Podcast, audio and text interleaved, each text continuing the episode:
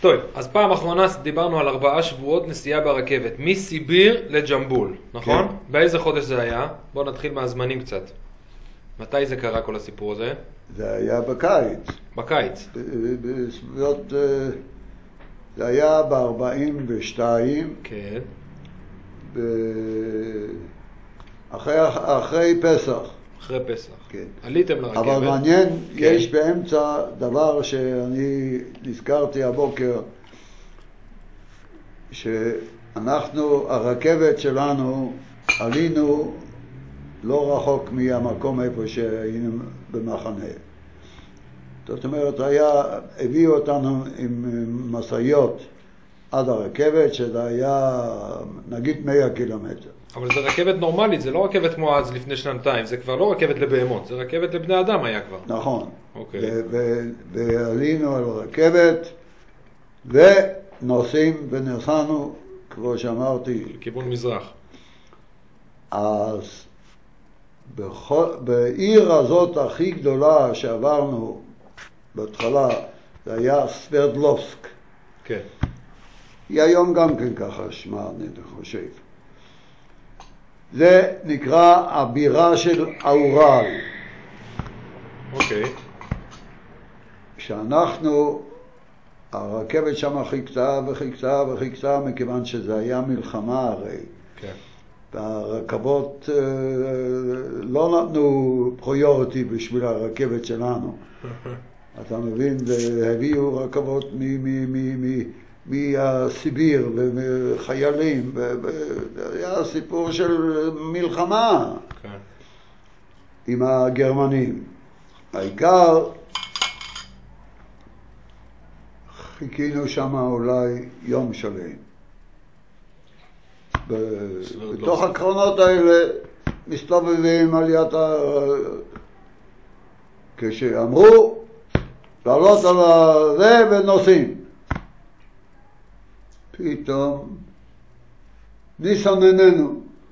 פעם קודמת זה היה יעקב איננו, עכשיו זה ניסן יעקב איננו. היה אצל... אני הלך זוכר. אל ה- אל הקונדיטוריה. אתם צריכים לקשור את כל הילדים בשרוכים. ניסן היה כבר לא ילד, כן, הוא כבר היה כבר... נער, נער. הוא היה, נגיד, מ... מ- 42 הוא היה בן אה, זה בן... אה, ש- 14, 14, לא? הוא בגילי, אני חושבת. הוא משנת 26, סליחה, תסלחי לי. אה. הוא מ-26 עד אה, נגיד 42, כן. זה 12 שנים, לא? לא, 18 שנים. אה? 18, 18. לא, הוא עוד לא היה 18. אני הייתי בן 17 וחצי, 18 וחצי. ויאנקלי היה אה, 17. 16, סליחה, 16. 16 הוא היה. סליחה. האיקה הוא איננו. טוב. הוא הלך ככה להסתכל וזה, זה היה תחנה גדולה וזה. הוא איננו. והרכבת עוד מעט עוד עוד זזה. ואנחנו רצים, אני ואבא שלי, על אבא שלום, לחפש איפה הוא מסתובב. נו. זה לקח לנו כמעט שעה והרכבת עוד לא זזה עד שמצאנו אותו. באוזן. לא סחבנו אותו לא לתוך. הרכבת לא. ונסענו. מה הוא עשה? איפה מצאת אותו? סתם מסתובב מטייל? סתם מסתובב אה, בשביל לראות... אה, הבנתי אותך. נמאס לו כבר כל כך הרבה זמן? ברכבת. קפואה, קפואה. אז פתאום רואים את העולם. נכון, אפשר להבין.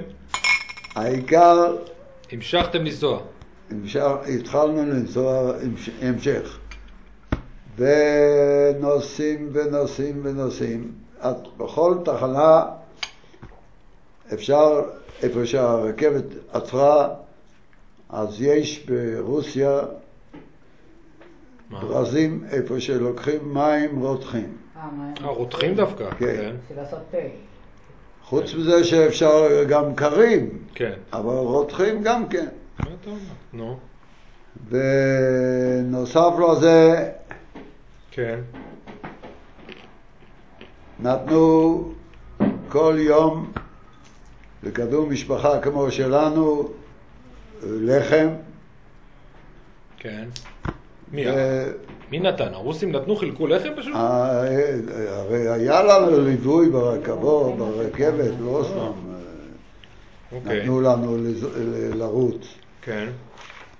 ונסענו ונסענו ונסענו ו- ברוסיה יש דבר שכזה. אם אתה רוצה לעשות שבת, בתור דוגמה, רק אני אתן דוגמה.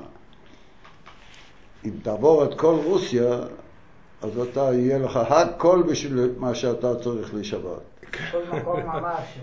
משהו אתה אוסף. בכל מה? מקום משהו. כן? למשל, במקום הזה, בתחנה הזאת, אתה יכול לקנות דגים. כן. במקום הזה אתה קונה פירות. במקום אחר אתה קונה ירקות. וככה זה, למשל מלח. אתה עובר את הים הכספי, אז אתה יכול לאסוף מלח. אז אומרים לך, תאסוף מלח כמה שאתה יכול לתוך דליים, כי אחרי נסיעה של שבועיים, אין להם מלח, הם רוצים... אז שם ייתנו עבור המלח, ייתנו. חלב, ייתנו חמאה, ייתנו אה, כן. כאלה דברים.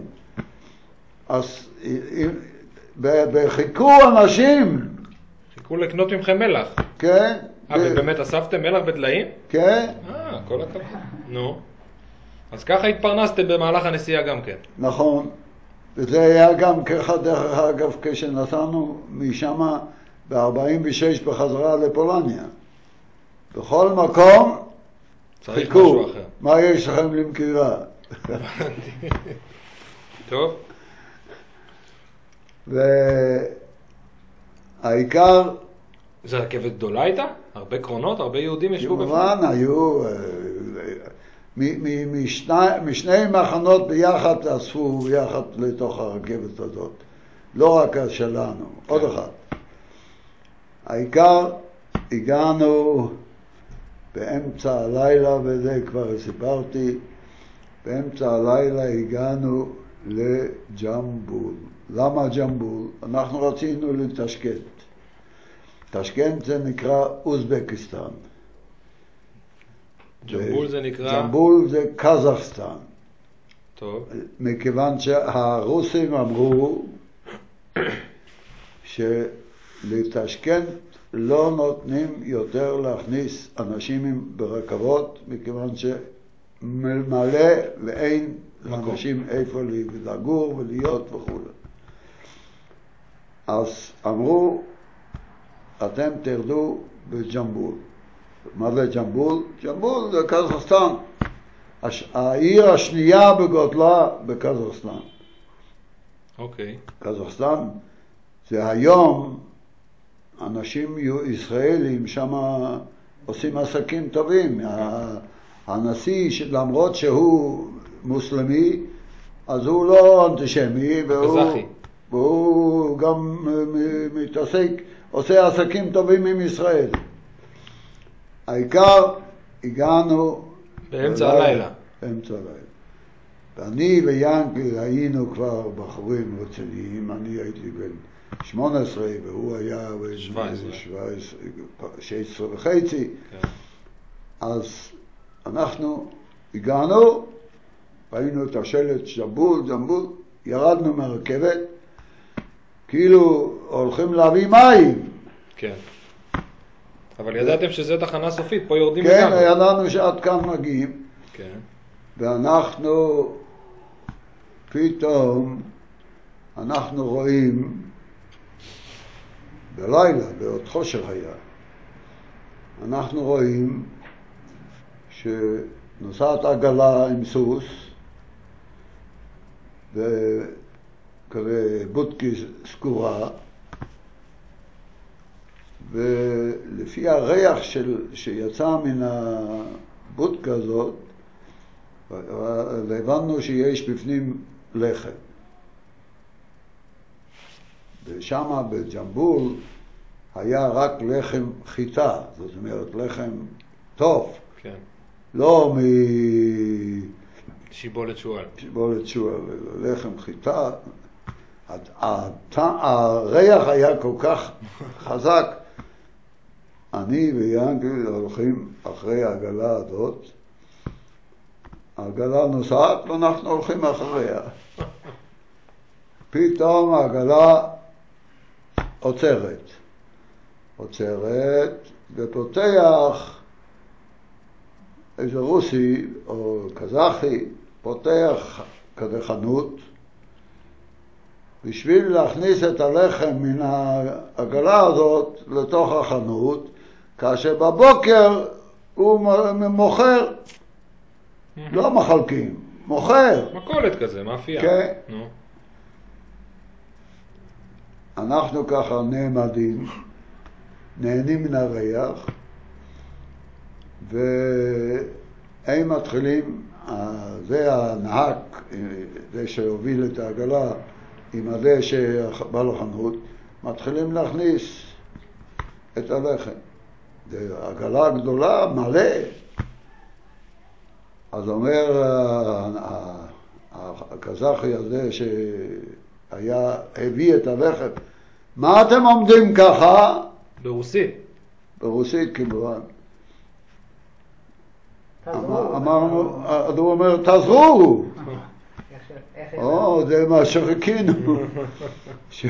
אבל. אנחנו התחלנו לרוץ ולקחת ולהביא לחנות ולהביא ולרוץ ולהביא ו- זה לקח איזה חצי שעה עד שרוקנו את כל העגלה הזאת עם הלחם והבעל החנות תמורת זה שעבדנו כל כך יפה נתן לי אחת לחם וליאנקל אחת לחם לחם זה כמו שיש היום במכולת, כזה קטן, גדול, מה זה לחם? גדול? כן, גדול, כן. ו... וסוגר את החנות. אנחנו שואלים אה, מתי פה, ו- הוא אומר, בשבע בבוקר הוא פותח ואז יתחיל למכור. וזה היה, אני יודע, ארבע ב- לפנות בוקר. אהה. אנחנו, קודם כל יש לכל אחד כזה לחם, כזה מריח טוב, ו- ו- ו- והוא בא רק עכשיו מן, ה- מן, ה- מן התנור, כמו שאומרים. טרי, ואנחנו רצים לרכבת עם הלחם. עם הלחם. כבר כל מיני אנשים ירדו כבר מהרכבת אחרי שראו שהגענו למקום. גם כן רצו מים, שניים, פתאום רואים אותנו רצים עם כל אחד עם כדי לחם. מה, איפה, איפה לקחתם את זה?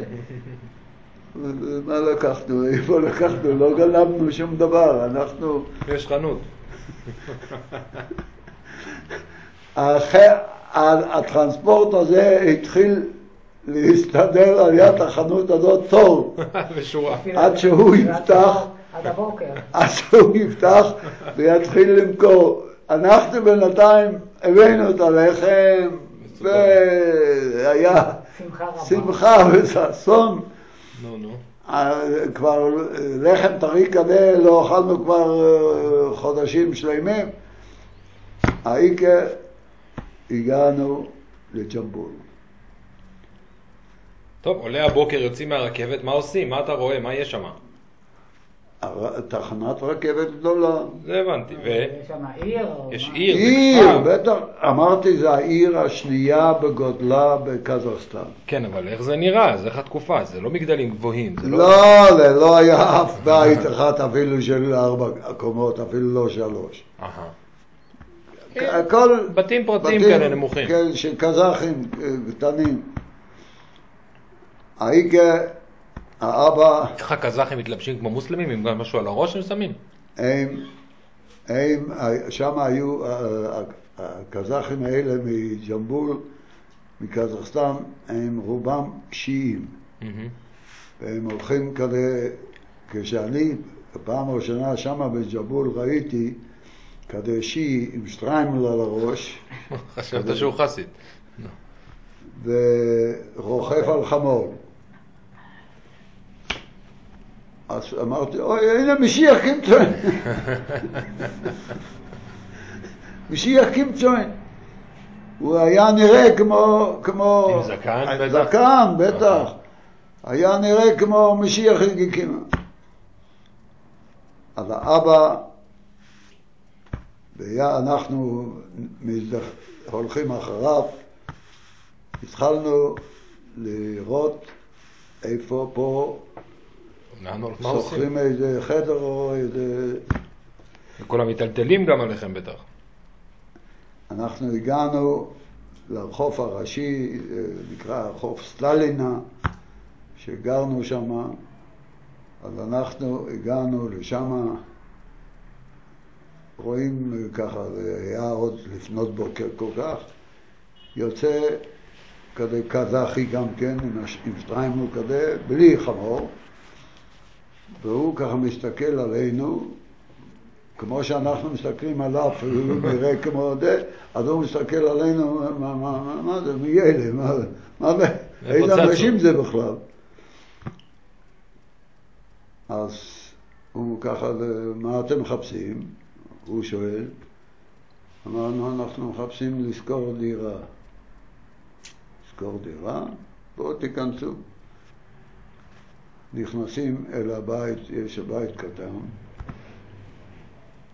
אל הבית שלו, ואומר לנו לשבת על הרצפה, יש לו כזה שטיחים. ושם סמובר לתה. בשביל שיהיה תה חם, נו, פגשתם איש נחמד.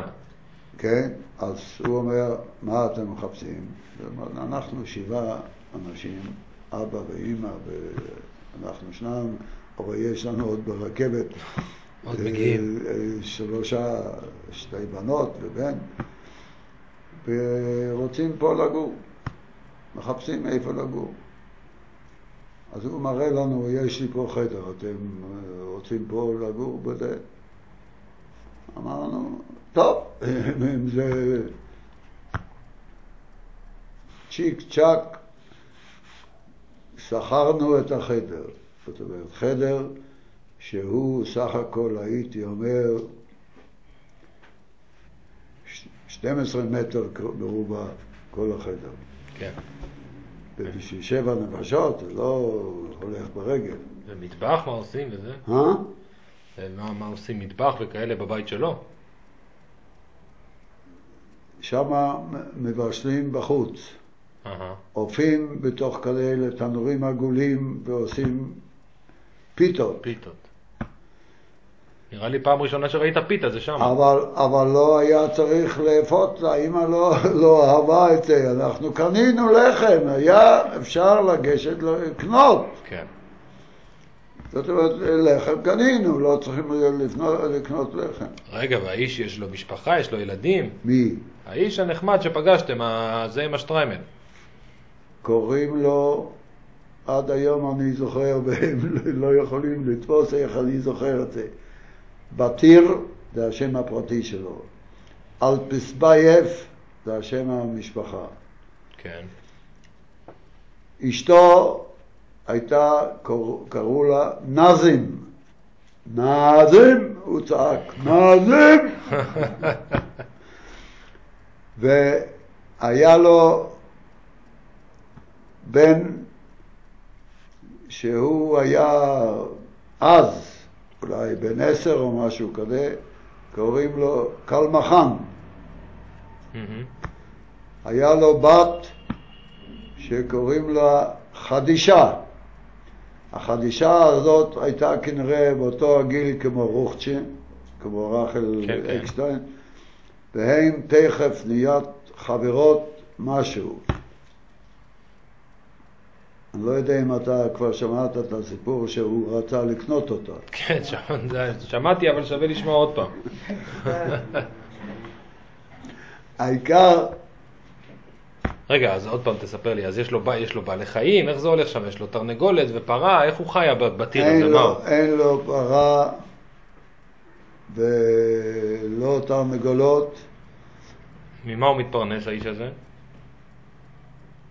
זה, עד היום הזה אני לא זוכר בדיוק מה הוא, אה, אבל הוא היה איש עמיד. והיה גם מאוד נחמד, אתה אומר. היה איש עמיד. ומאיפה הוא לקח ומאיפה הוא בא לו, אני לא היה לו. יודע. בכל אופן, הדבר הזה, הבאנו את הדברים, וכמו שאומרים, סידרנו משכבות, משכבות על הרצפה, והיו שתי מיטות גם כן, ואנחנו גרים בכזה חדר. ברחוב סטלינה, אתה אומר. סטלינה 65, אה, אתה יודע את המספר. כן, סטלינה 65 בג'מבול, בג'מבול. אצל משפחת אלבר ספייב. לא. אל, אלבר לא. אלפיסבייב. אלפסבייב. טוב, העיקר, אחר כך התברר לי שהבטיר הזה, אלפיסבייב, הוא לא אהב את הרוסים, את הקומוניסטים. הוא היה אנטי אנטי-קומוניסט. קומוניסט, אבל הוא פחד. אם ידעו שהוא אנטי, אז uh, הרוסים היה להם כוח לשלוח לסיביר וכולי. אז אתם גרים אצלו בבית, כן. ומה עושים בבוקר? על מה עושים? צריכים להתפרנס, צריך לעשות משהו. או, התחלנו ללכת לחפש עבודה. מי הולך לחפש? אתה ואבא? אתה וניסן? אתה ומי? אני ודוד יעקב. רק אתם. כן. ניסן, ניסן התיישב בעצתו של בתיר אלפסבייב והוא לימד אותו איך לתפור כאלה נעלי, נעלי, קראו לזה тапочки, כמו שהיום גם כן גברות הולכות כאלה נעליים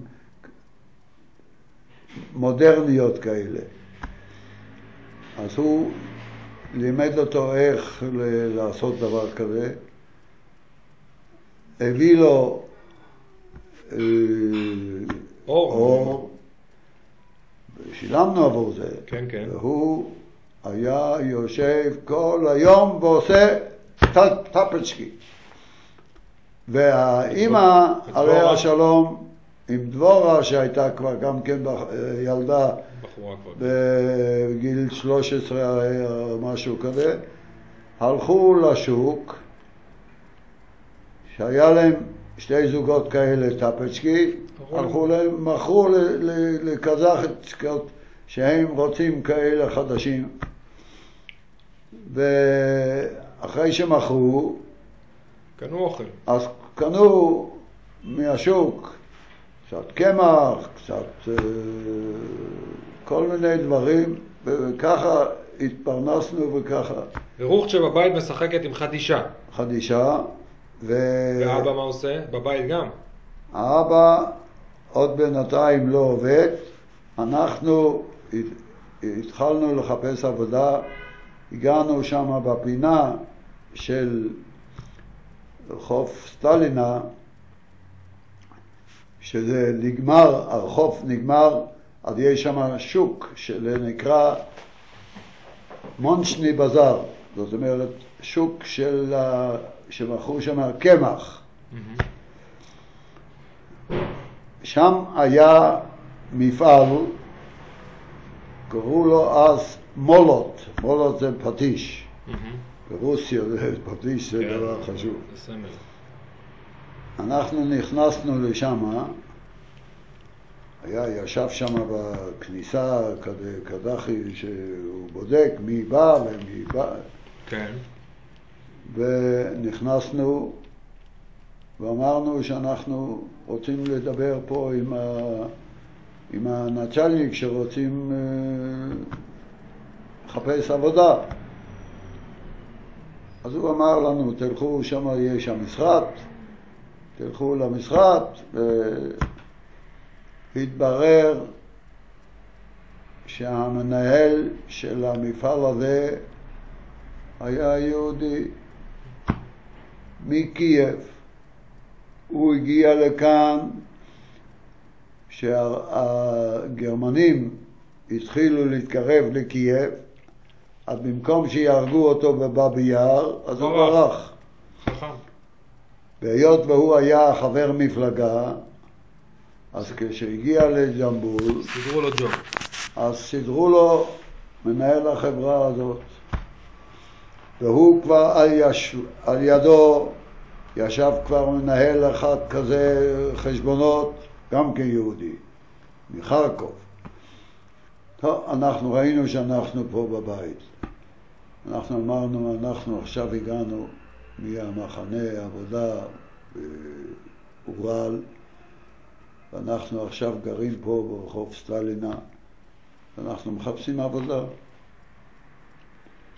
אומר המנהל, ושם יש אחד שהוא מזכיר של המפלגה וזה, אומר, קח אותם ותראה להם?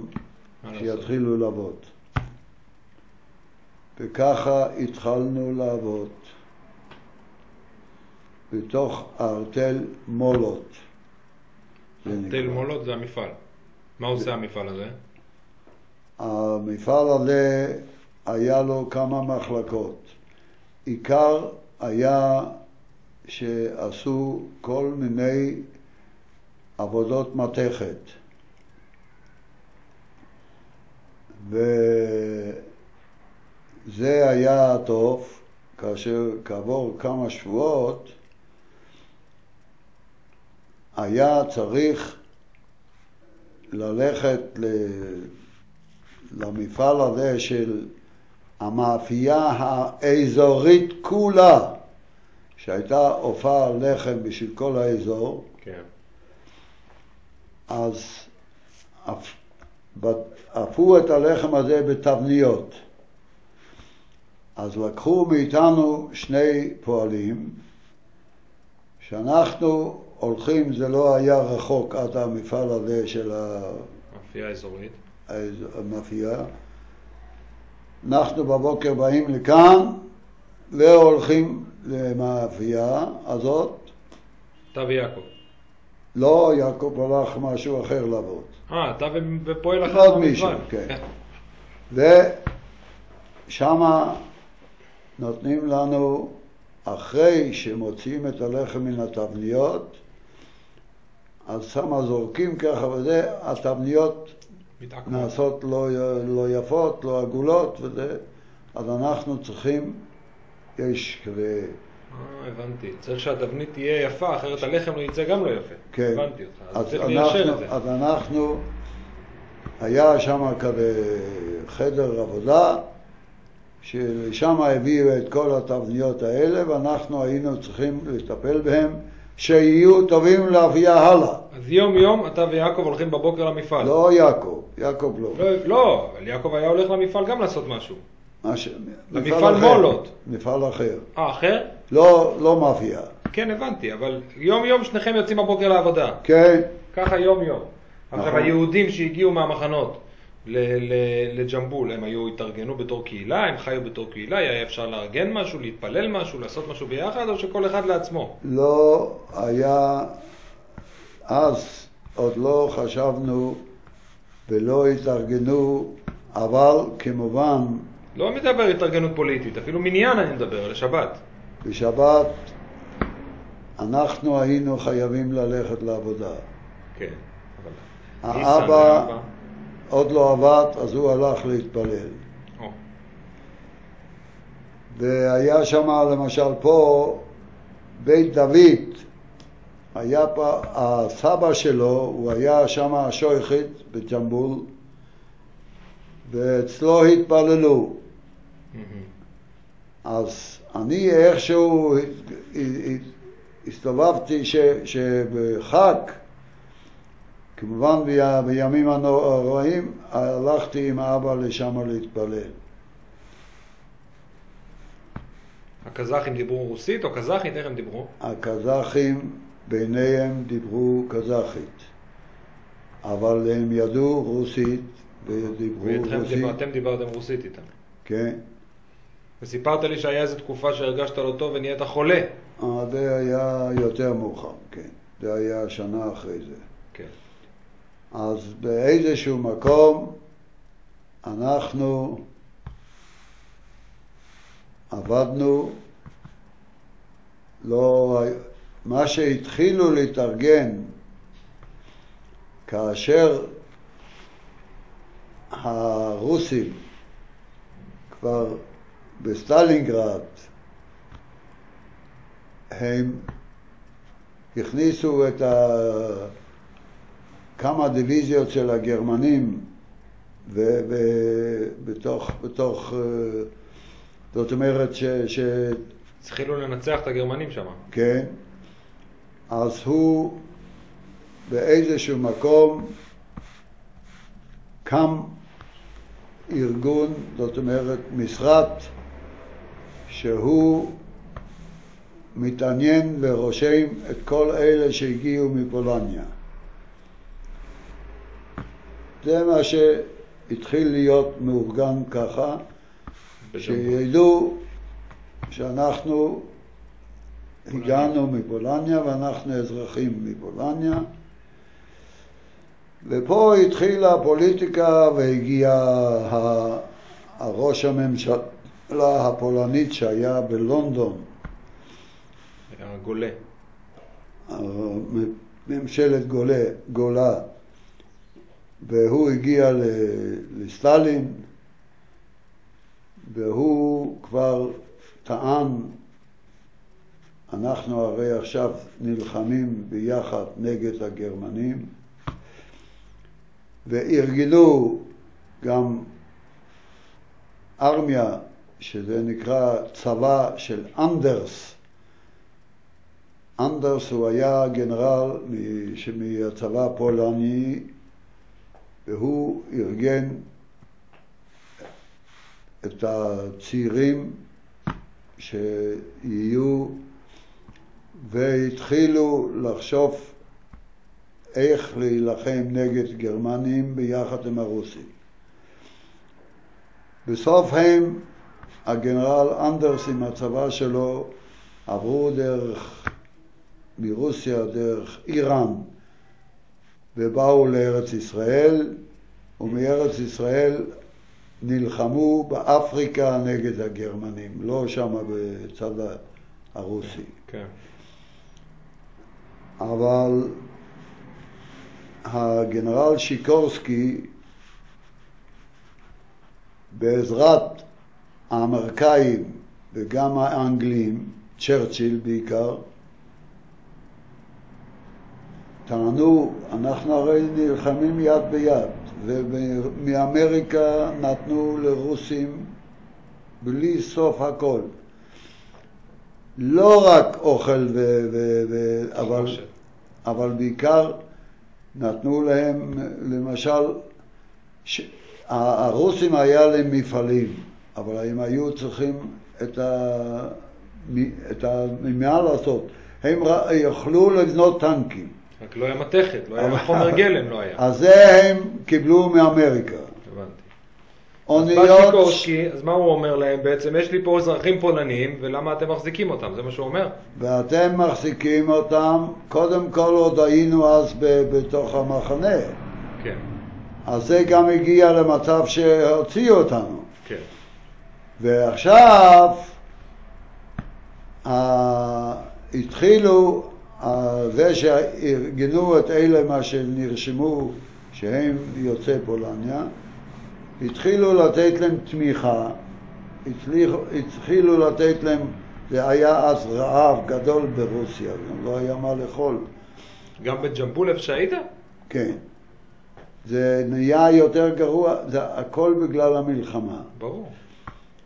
אתה מדבר כבר, אנחנו מדברים בשנת 40. כשאנחנו באנו זה היה רק 42. אתה מדבר כבר התקדם, 43. המלחמה התפתחה ב-43 וב-44. כן. אתה מבין? וזה... איך הרגישו את המלחמה בג'מבול? לא היה מלחמה בג'מבול הרי. בג'מבול לא, אבל לקחו את האנשים לצבא.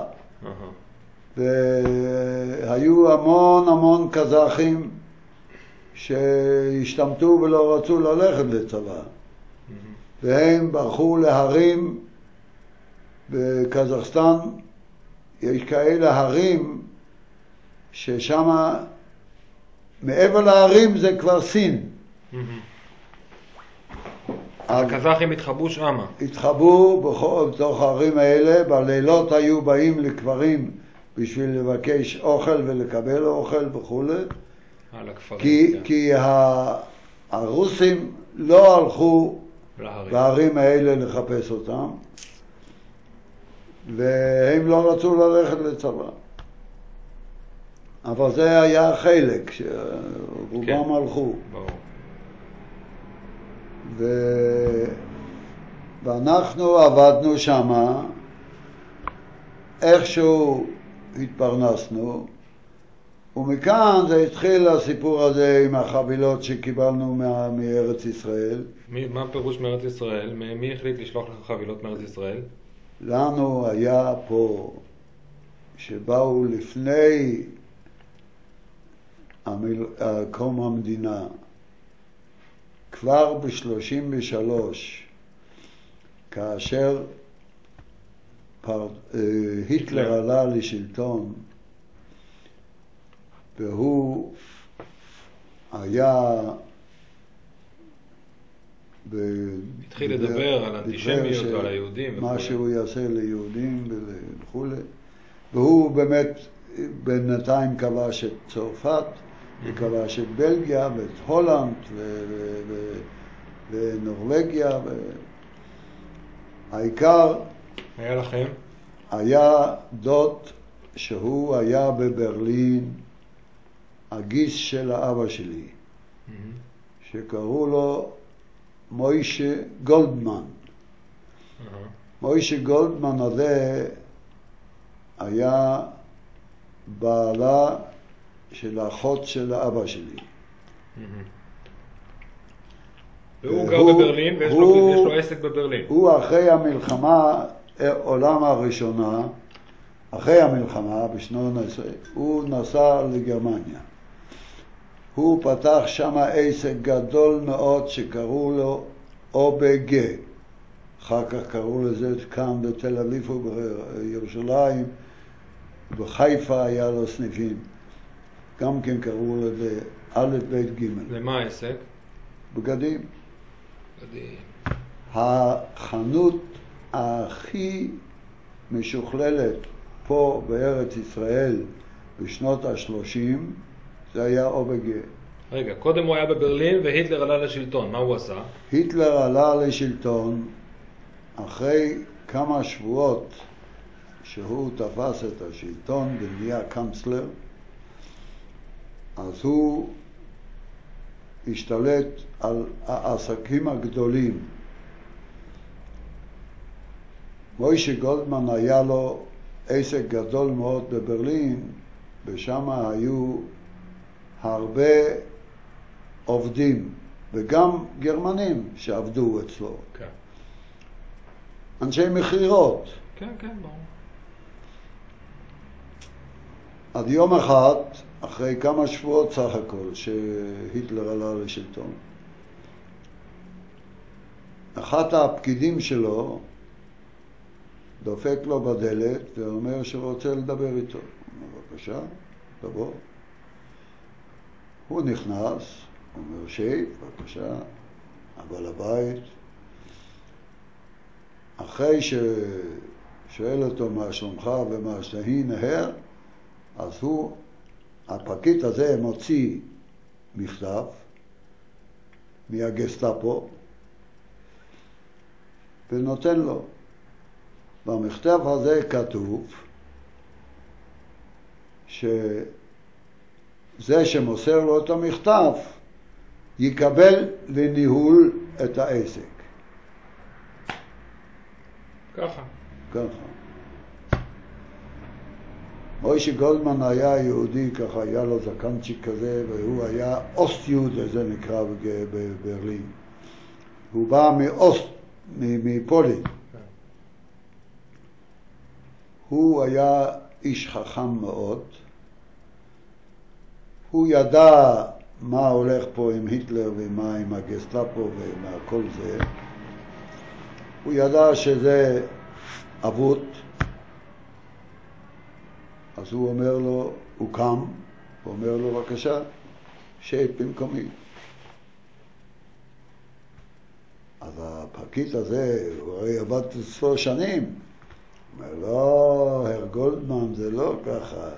אני התכוונתי להגיד שאתה תתארגן ותסדר את העניינים ולאט לאט תעביר לי לניהול את העסק. אז הוא אומר, טוב, אתה רוצה ככה, שיהיה ככה. והוא הלך, השאיר את המכתב, זאת אומרת, זה כבר סגור. מחוסר. מוישה גולדמן, אחרי שהוא יצא, התחיל להתארגן. היה לו גם כן שם גיס אחד, שזה האבא של, האח של האבא שלי, קראו לו בירנהק, מהמם. בנימין בירנהק. הוא עבד אצלו בברלין, אבל הוא גר על הגבול בפולין, בשלזיה, וכל יום היה נוסע לברלין לעבודה. כל יום. היה לו, זה נקרא כרטיס שנתי, ברכבת. רכבת. אז מוישי גולדמן התחיל לארגן כסף מספקים, מבנקים, מכל מיני מקורות איפה שיכול היה כל מה לקבל. שיכול היה, מה שנקרא, לממש, כן. הפך לכסף. וזה, ואף אחד עוד לא ידע מה שהולך פה עם הגסטאפו, לא, כי לא באו לכל חנות קטנה, באו לעסקים גדולים, אף, הוא לא סיפר מדוע אני צריך כסף. ויום יום, כשהדוד בירנהק נסע בחזרה. בחזרה לפולין, לקח איתו חבילות של כסף. לקח איתו, אז עוד לא חיפשו, הגרמנים עוד לא חיפשו, וזה, חוץ מזה הוא היה אה, אזרח פולני, ו... אז הוא היה מעביר לפולין יום יום כמה שהוא הצליח לאסוף, אה, אה, העביר לפולין. בפולין היו כבר יהודים, מדברים הרי רק זה ב-33, כן, עוד היה מוקדם. היה, היו יהודים שאתה מסרת להם פה את הכסף וקיבלת אותו בשוויץ. ואחרי שהתאסף בשוויץ כבר סכום 30 אלף סטרלינג שאפשר היה אז לקנות, והוא גם קנה בתל אביב. חצי תל אביב. נו. יום אחד הוא נעלם מגרמניה. אז לא, בא הפקיד, אז הוא אומר לו, תשמע, אני כבר התארגנתי, אבל אני רציתי לבקש ממך שאני רוצה לנסוע לחופש לעשרה ימים, וכשאני אחזור, אז אני מוסר לך את הניהול העניינים. אה, בבקשה, אין בעיות. לקח את האישה עם הילדים, היה לו שתי בנות ובן, שני בנים, ונסע לשוויץ לחופש. אז עוד היה אפשר לנסוע בלי בעיות. הוא הגיע לשוויץ ויש לו שם את הכסף. צרטיפיקט הוא לא בעיה, צרטיפיקט אפשר היה לקבל גם ממי שהוכיח שהוא הפקיד ב- בירושלים, בתל אביב, אלף סטרלינג. מהמם. מישהו אמר לאבא שלי שיפקיד אלף סטרלינג בשבילי אז אני יכול לנסוע ל- ללמוד באוניברסיטה בירושלים. אוקיי. אז, אבל האימא לא נתנה לי לנסוע, מה אתה צעיר כזה, ייסע לבד, וזה. זה עוד שהיית בג'יקיל אתה מדבר. שהייתי בג'יקיט, כן. העיקר הוא היה לו סרטיפיקטים והכסף שלו. נוסע לפלסטינה. עם המשפחה. עם ב-33, המשפחה, 34. 33, 33 עוד 33 היה. כן. 33 היה. והדוד בנימין בירנהק עזב את העסק שם איפה שגר בשלזיה. וגם כן קיבל אה, על סמך הכסף הזה סרטיפיקטים בלי בעיות, וגם כן עלה לארץ ישראל ב-33. פתחו בתל אביב חנות בגדים. חנות בתל אביב, ואחר כך בחיפה, ואחר כך בירושלים, ואחר כך בכפר סבא, והגביר הזה שיושב בתל אביב שולח לכם חבילות לג'מבול בשנת 43-44. מתל אביב לג'מבול והחבילות מגיעות. לא, רגע, לא מגיעות. לא מגיעות. כן. האבא שלי, כבר בסיביר, כשהיינו במחנה, הוא כבר לא עבד, אז הוא התיישב וכתב מכתבים. כן. הוא יודע לכתוב גרמנית, הוא יודע פולנית, הוא יודע יידיש, הוא יודע... זה הרבה שפות. אז כמובן שהוא כתב, הוא ידע שהדוד משה הוא כבר, ב... הרי אנחנו מדברים, זה היה ב... עשר שנים אחרי כבר. אנחנו היינו ב-42, והם הם כבר מ-33 היו, אנחנו... ידעתם את זה כבר קודם. לפולניה קיבלנו מהם אה, אה, מכתבים. וגלויות וזה. אז הוא כתב על איזה גהקת צורס שאנחנו נמצאים במחנה. כשהגענו לג'מבול, אז הוא כתב על ג'מבול. יש כתובת, יש דואר, יש הכל. אז הדוד בנימין בירנהק, הוא היה מנהל החנות בחוף נחלת בנימין. היה סניף אה, אלנבי בנחלת בנימין. אז הדוד אסף חבילות והתחיל לשלוח. אבל הרוסים, גנבים כאלה, גנבו אותם. כשאני, בירנהק הוא גיס של אבא שלך אמרת, נכון? אח, אח של אבא שלי, אה, בירנהק הוא אח של אבא שלך? כן, אז אם הוא אח, למה קוראים לו בירנהק? או, זאת, זאת עניין סתם, זה מכיוון, בסוגריים בגלל, אתה אומר, נו. כשלא רצו בפולין ללכת לצבא, אה, אז ברחו, החליפו אז שם. הוא צריך להיות בן יחיד. אז הוא נקרא על שם האימא שלו, האימא, הסבתא חיה הייתה בירנהק.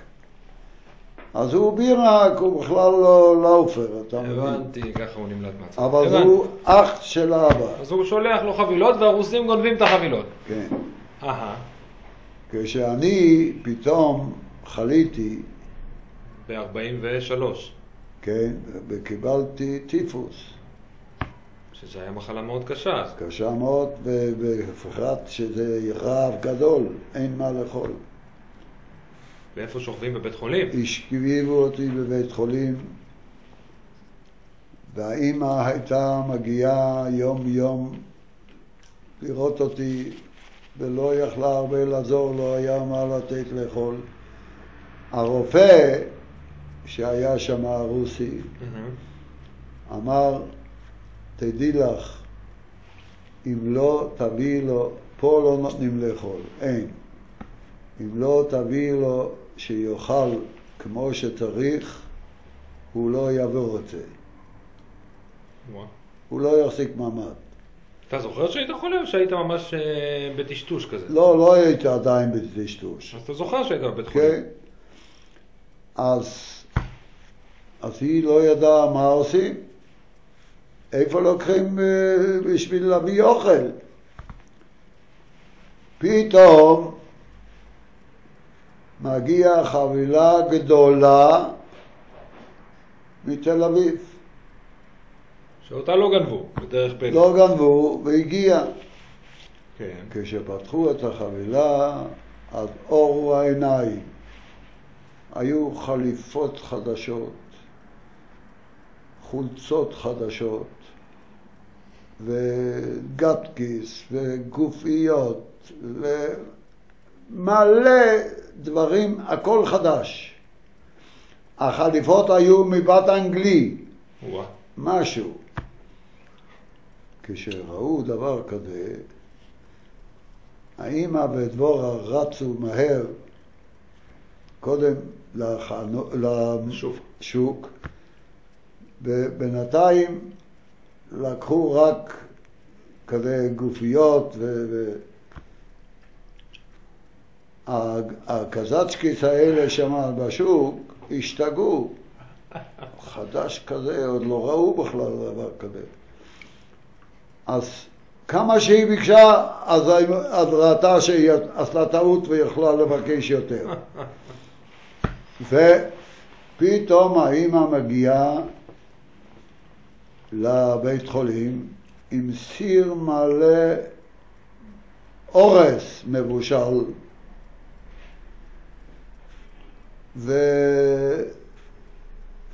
ומביאה לי אוכל. הרופא ראה את זה, אז הוא אומר, או, עכשיו אני רואה שאת הבנת מה שאני אמרתי לך. אני התחלתי לאכול ולא לא יכולתי לה, להפסיק. להפסיק את, את הסיר הזה.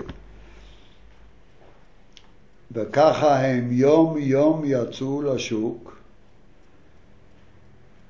חליפה הם מכרו לקזחי אחד שהוא נתן להם, להם עשרים קילו קמח וואו.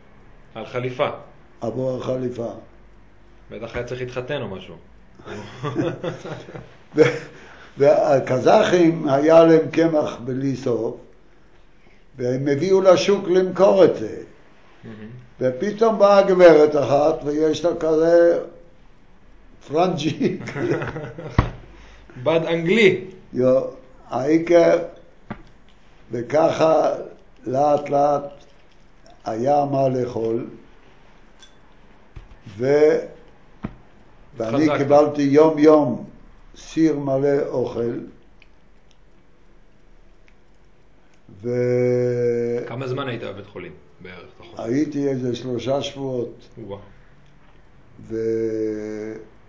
והבראתי, חזרתי לעבודה, והרוסים ככה נתנו לכם מנוחה, היהודים עובדים ואין בעיה. הקזחים הולכים לצבא והיהודים יושבים בעבודה. זה לא כל כך היה פשוט, ועל זה יש סיפור ארוך, שאחרי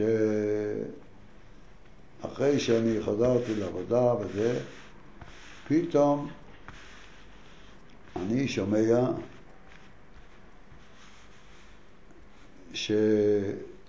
שהרוסים, הממשלה, זאת אומרת, החליטה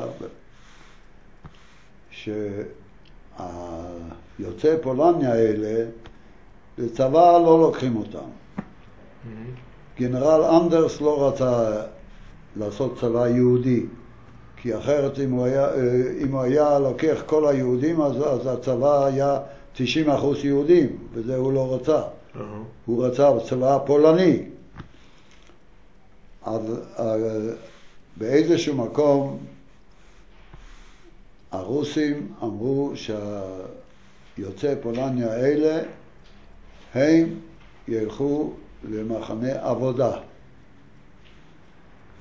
מחנה עבודה, כבר היית במחנה עבודה אחד, עכשיו עוד פעם מחנה עבודה. כן, מחנה עבודה זה היה נקרא ששמה לא רחוק בקזחסטן יש מכרה פחם גדול מאוד ולשם היה צריך מאות ואלפים של פועלים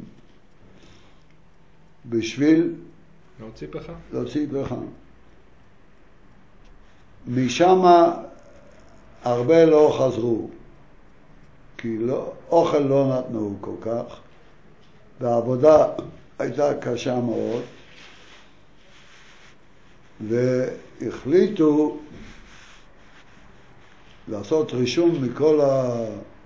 האלה של יוצאי פולניה בשביל שיקחו אותם למחנה עבודה. פתאום קורא לי המנהל של המולות, איפה שאני אני עבדתי, והוא היה גם יהודי, קראו לו סברנסקי, קורא לי ואומר, תשמע, יש פה בעיה חמורה מאוד, מה קרה? הוא אומר, יש פה יהודי אפילו, קוראים לו גורדונוב, והוא מזכיר המפלגה של המפעל, הטילו עליו לעשות רשימה של כל יוצאי פולניה בשביל שיגייסו למחנה עבודה, לקרגנדה זה נקרא. ל- נו, ואתה ברשימה. אני ויעקב. אז כשהוא ראה את זה, את הרשימה, אז הוא אמר לגורדונוב, הוא- הם היו חברים, גורדונוב היה, שנפצע במלחמה של פינלנד, זה היה בשנת 40.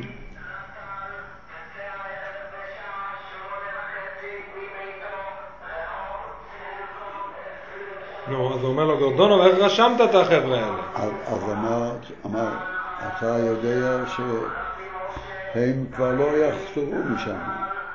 מה אתה עשית? לקחת כאלה, שני, יש להם פה אבא ואימא ומשפחה, ולקחת כאלה והכנסת אותם ברשימה. גורדונוב חשב, מה אני עשיתי באמת? לא חשב, לא חשב על זה. העיקר,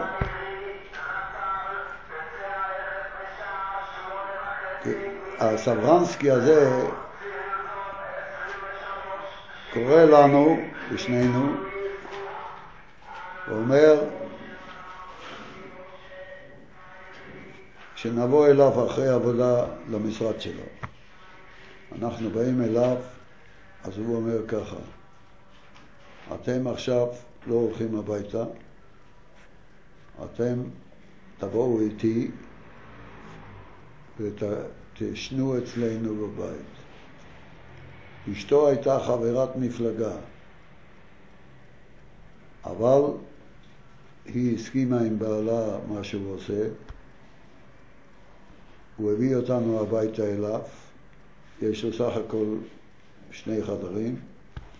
בחדר אחד שמו שמיכות וזה, הוא אומר, אתם לא מרימים, מרימים את הראש כי זה בית נמוך, שלא יראו אתכם בחוץ שאת, שיש פה בחורים. כל היום אתם לא, מרימים, לא מסתכלים על החלון, לא מסתכלים, על, לא מרימים את הראש.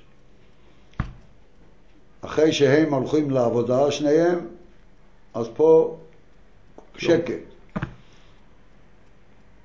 ואנחנו היינו עשרה ימים אצלו בבית. והאימא ואבא שלך לא ידעו כלום, נעלמתם. לא ידעו כלום.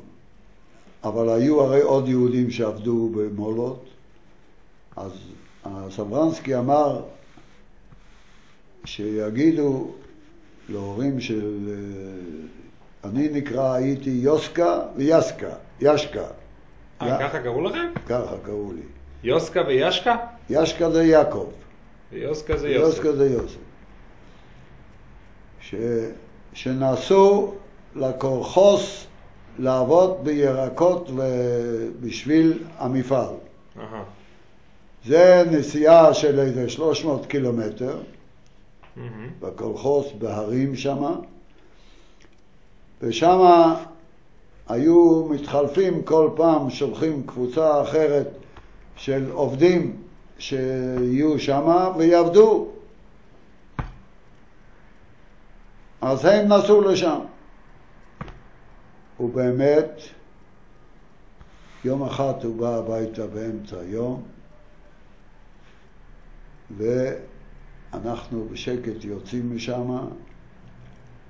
קבוצה נסעה לקולחוס הזה, אנחנו עלינו על האוטו הזה ונסענו עד שהגענו שם לקולחוס, ושם היינו יותר משלושה חודשים. יוסקה וישקה, ומה עושים בקולחוז? עובדים בירקות.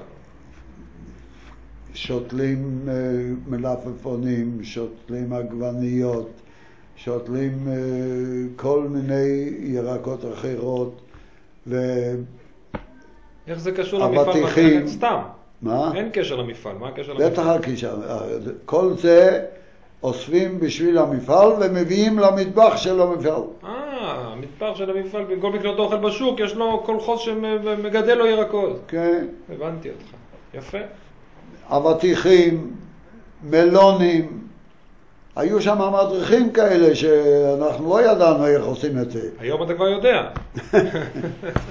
ולימדו אותנו איך, איך, איך לעבוד. ואוהלים, היה שם חדרים, ואתם גרים שם שלושה חודשים. אוהלים. כן, בקיץ זה חם, זה כמו פה. כן. אחרי שאנחנו חזרנו משם, כבר אף אחד לא זכר שאנחנו, כשלקחו פה את החבר'ה למחנה עבודה, שאנחנו לא היינו. כבר אצלם. זה ככה, אתה לא נמצא, אז לא. לא מחפשים עוד פעם, נגמר. חיפשו קודם כמה, י- הלכו הביתה והלכו לשאול את האימא, לשאול את האבא, אבל הם אמרו, הם הלכו לעבודה אבל לא חזרו, אני לא יודע מה, מה, מה קרה איתם. שלושה חודשים וחזרתם הביתה. חזרנו. ולאט ככה הזמן עבר בג'מבול, משנת 42 עד שנת 46.